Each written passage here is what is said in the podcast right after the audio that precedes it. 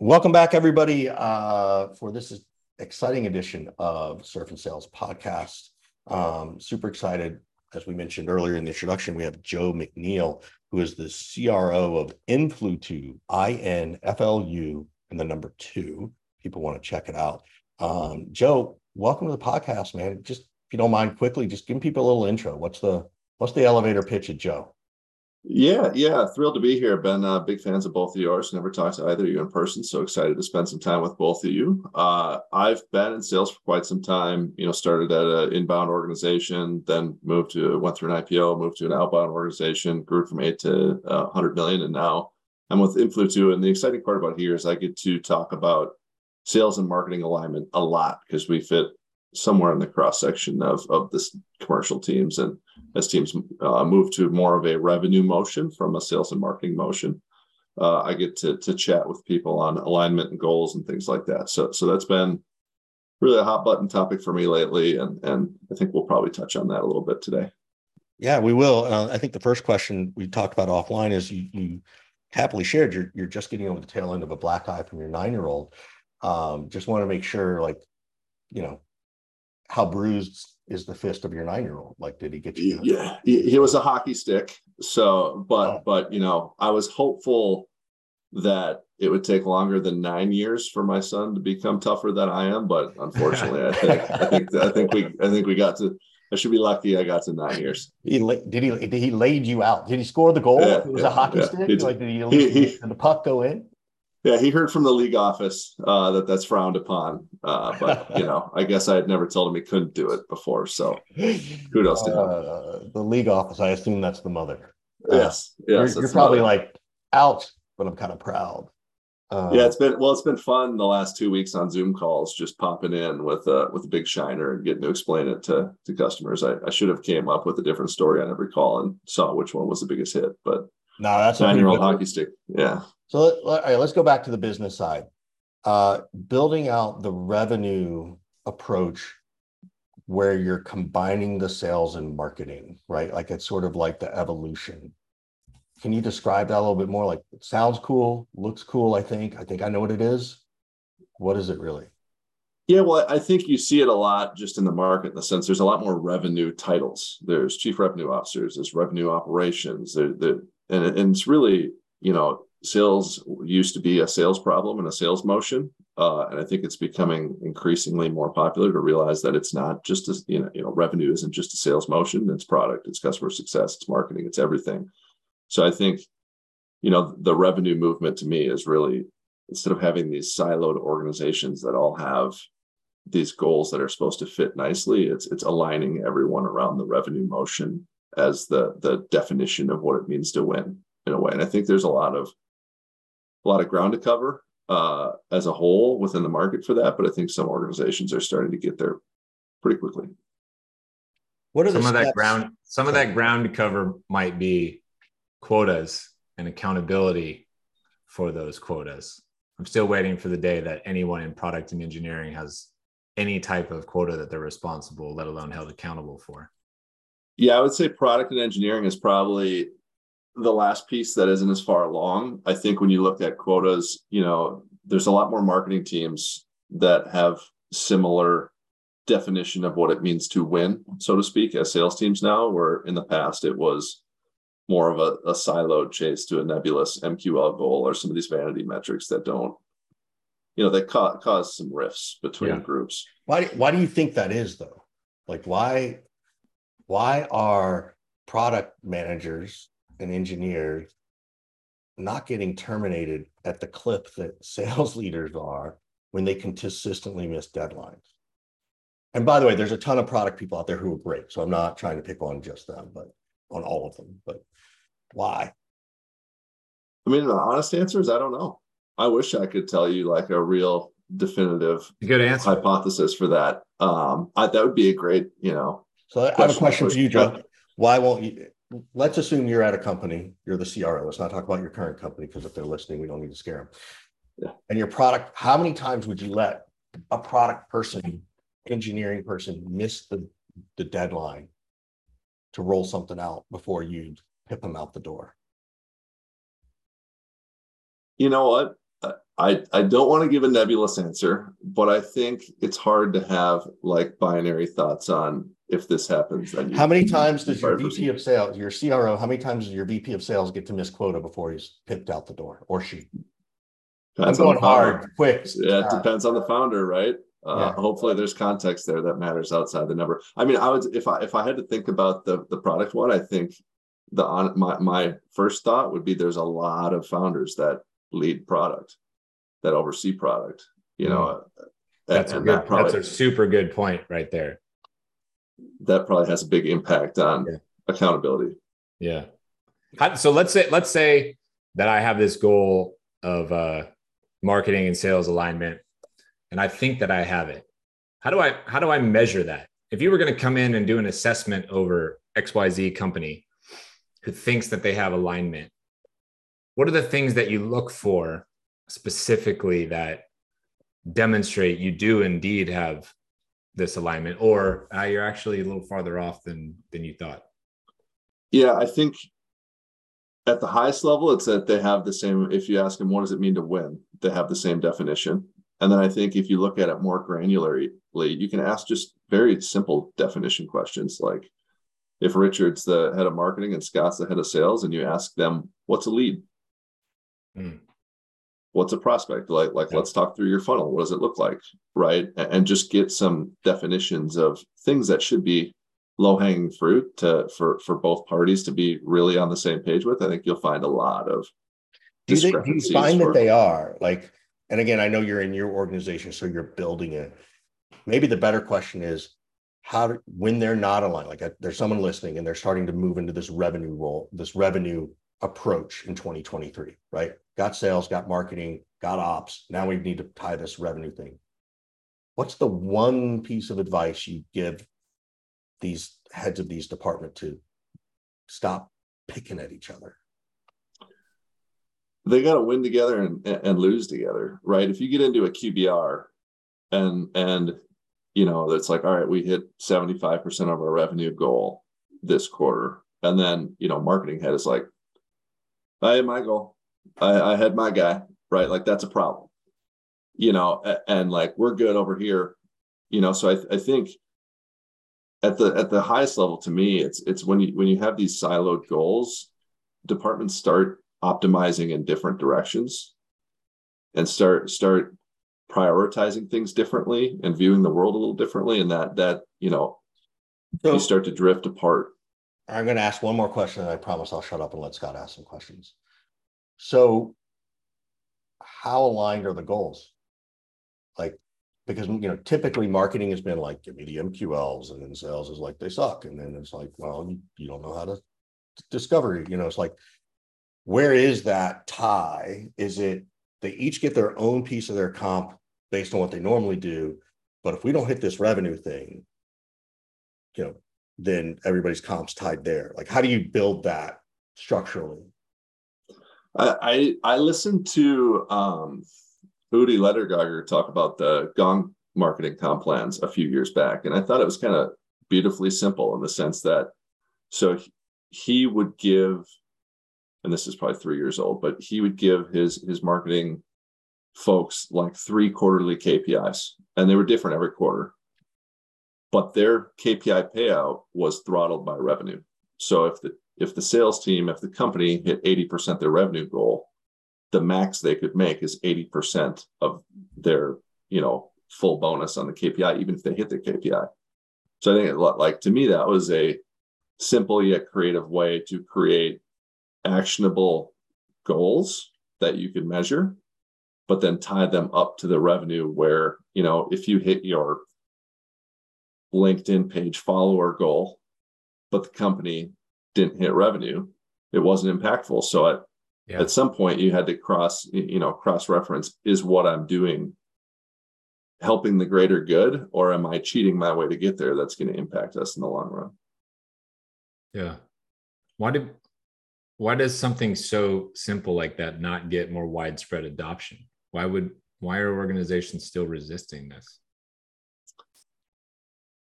It's a good question. I think there's probably pushback from folks that hey, we, we don't have immediate direct impact on revenue, or we don't have this, or we don't control that. And and but but to be frank, I don't know. I don't know why you'd ever totally focus on a KPI as a goal. Like things like MQLs and these funnel, these funnel KPIs, I mean, they're they're valuable data points, right? But they were never meant to be the end all goal.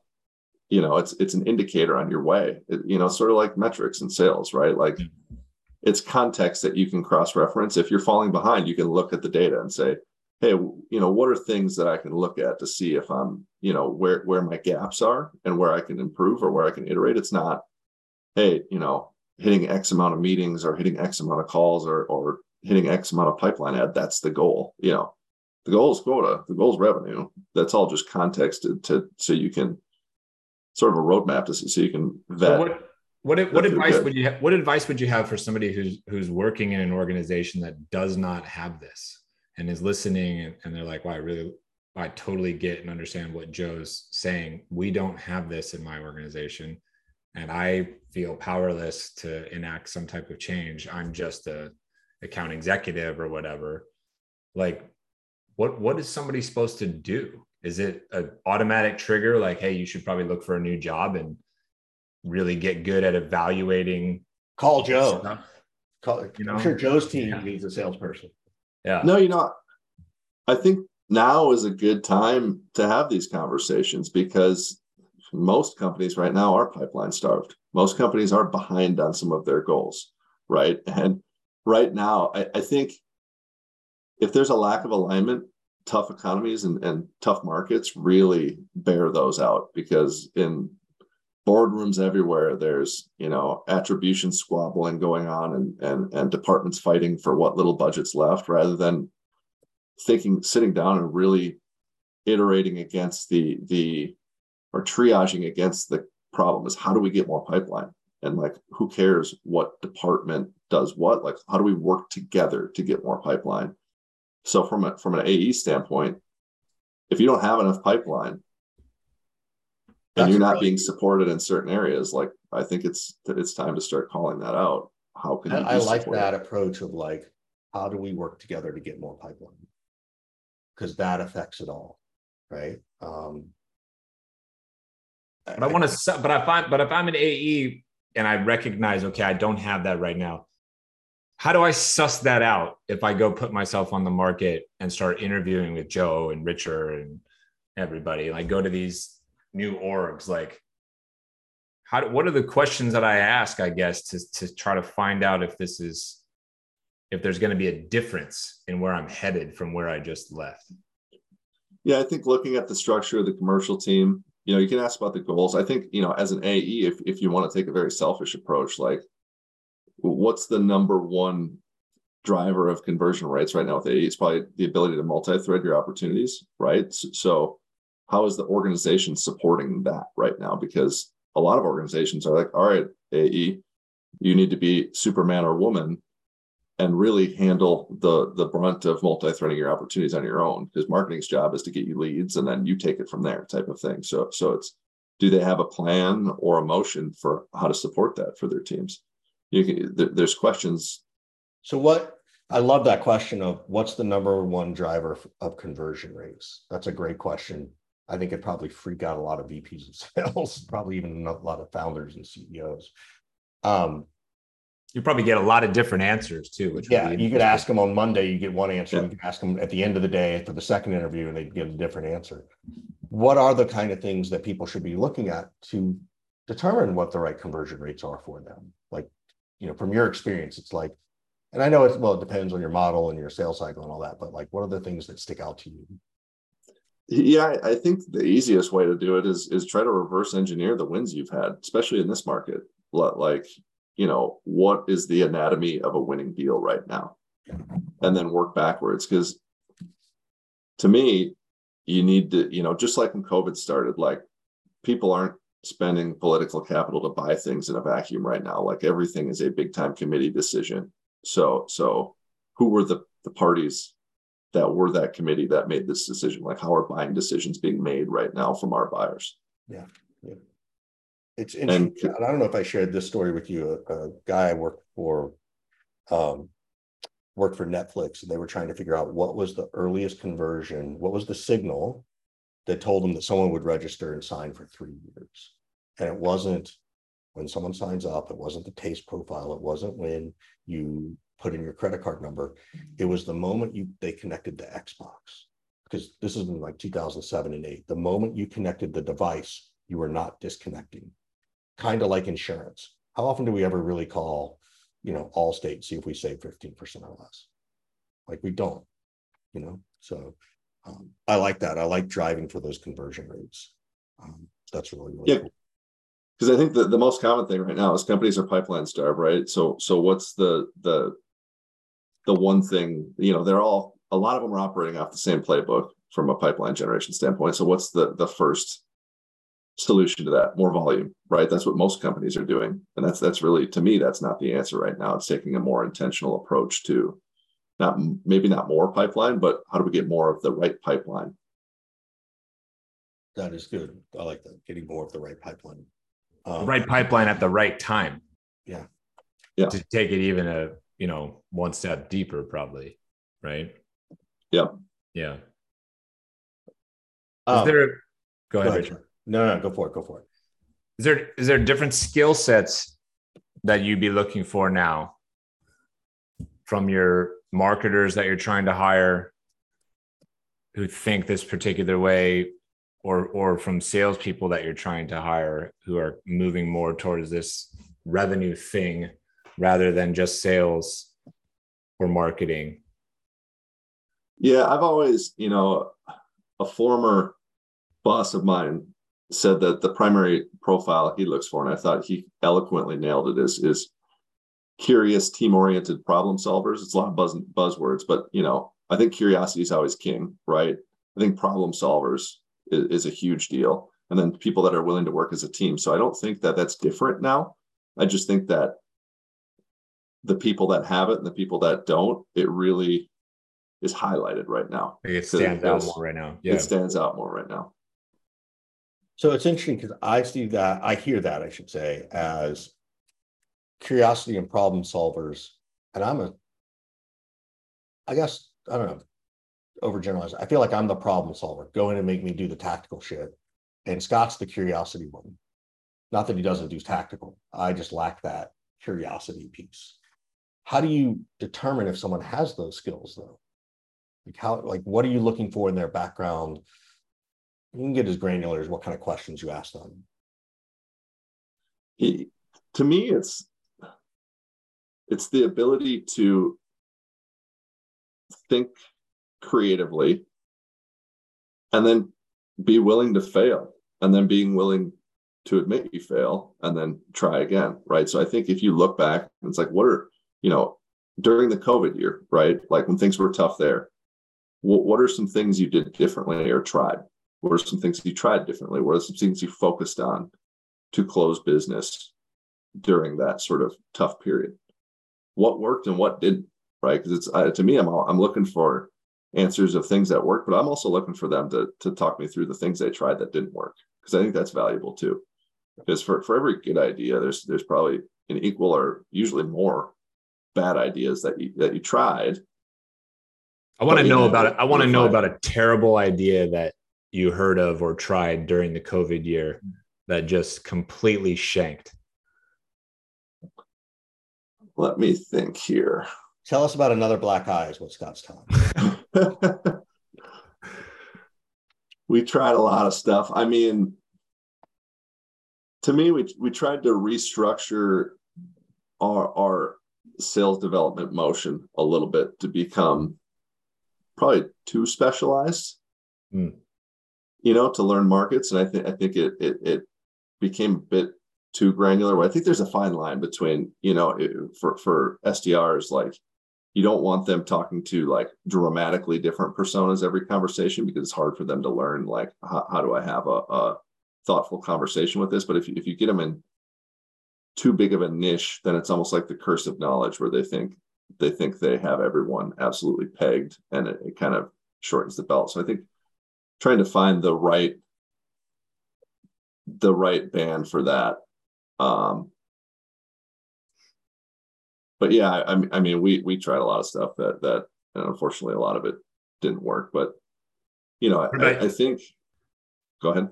I was going to say, what about you, Richard? Can you think of any very bad attempt that some, that somebody tried or that you tried in the in the COVID year that that is unique um, and different? I, yeah, I think that um well what I'm seeing now that I think is bad, like we kind of knew it before, but it's even worse. Um, is that I'm seeing people coming and saying, Richard, you know, we're finally getting everybody together. So we want to do some sales training, which is like the worst thing to do three days in in Vegas or Nashville or Atlanta or wherever you're going to do your kickoff. Like, seriously, like it's terrible. Like, there's this mindset that the mistakes, the, the biggest mistake I see people make is that they don't even understand the lifetime value of a customer when they approach training and that all they ever see is well we're already getting everybody together in this city for two days. Let's do one more day and it'll save a whole bunch of money so we don't have to fly everybody all around around again. And it's kind of like that's the wrong answer because it's going to be ineffective and people are going to forget. So that's the biggest mistake i see. Um, and i of course will and will still cash those checks for people who ask me to come out so you know and do that I don't care. Uh, I mean, I care, but it's that's my so. favorite part. Richard is just completely willing to take the money, anyways. Joe. Oh, come on, Scott, please. Who do you think taught me that?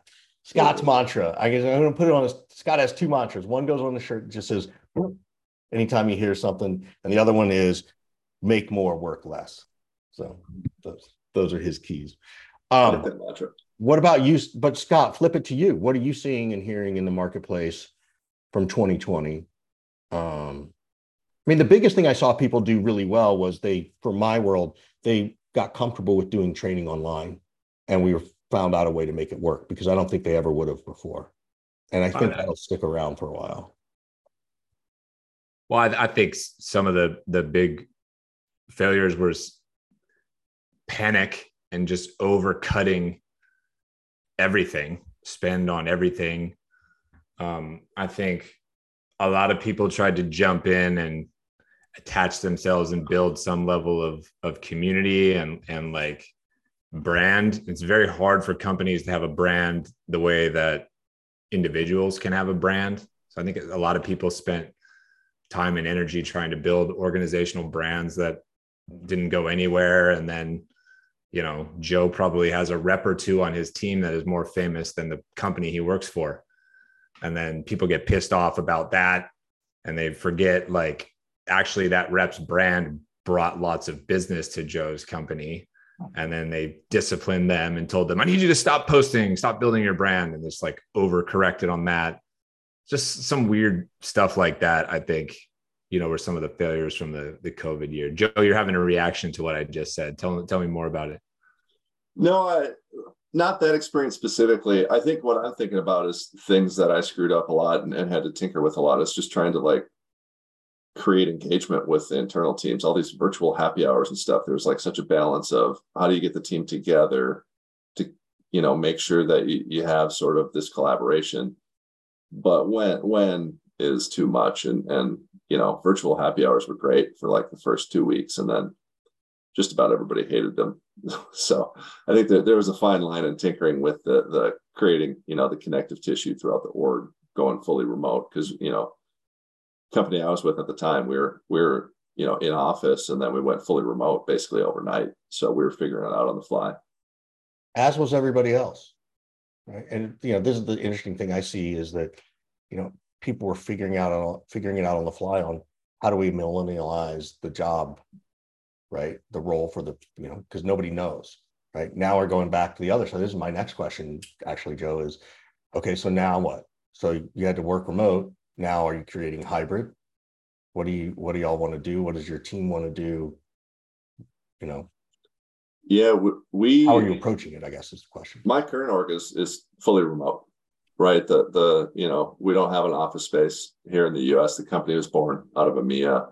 Uh, we still have a lot of employees in Ukraine, um, which has been, you know, a, a, challenge this year for sure. Yeah. Um, so, you know, there's definitely no view on forcing people into the office. That the our culture is sort of built around the remote motion. So so for us, it's a little bit easier just because it's how it's always been. Where transitioning from in office to remote fully at the last company was a little more challenging because it was kind of sort of taking the, the status quo and, and flipping it on, on its head overnight. Yeah. I want to ask this question. So this is a, you know, we've talked, we all know several orgs where have people in the Ukraine. And now as an organization, there's this empathy, support, love, care, and that will particularly in the Ukraine, that can actually affect the growth of your organization, like legitimately. Like you theoretically could go and, all right, let's get rid of all those people and we'll go hire them somewhere else, right? Um, but that's a really inhumane way of doing it. So my question for you is, what are the leadership things you've learned that you were like, oh, that's a really interesting thing I've never had to not not the war part, but like what are the interest what are the leadership skills that you've embraced and worked through? Because i'm wondering how they translate to other challenges.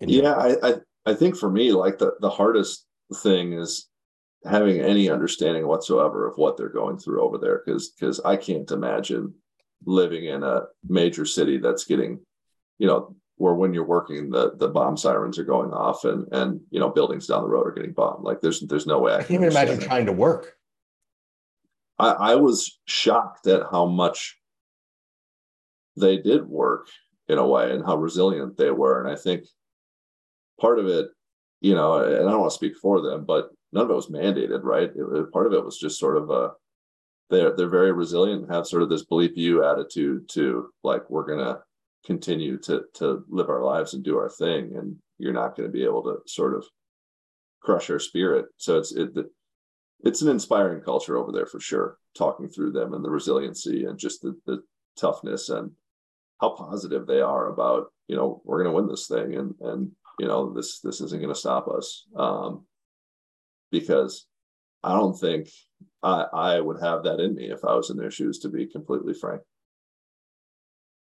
Yeah, I don't I don't know that any of us know what we would be capable or not capable of. Um, so, well, thank thank you for sharing that, and, and, certainly, you know, to to those folks, whether you work with Joe's company at all or you are in the Ukraine, just hang in there. Um, the world cares.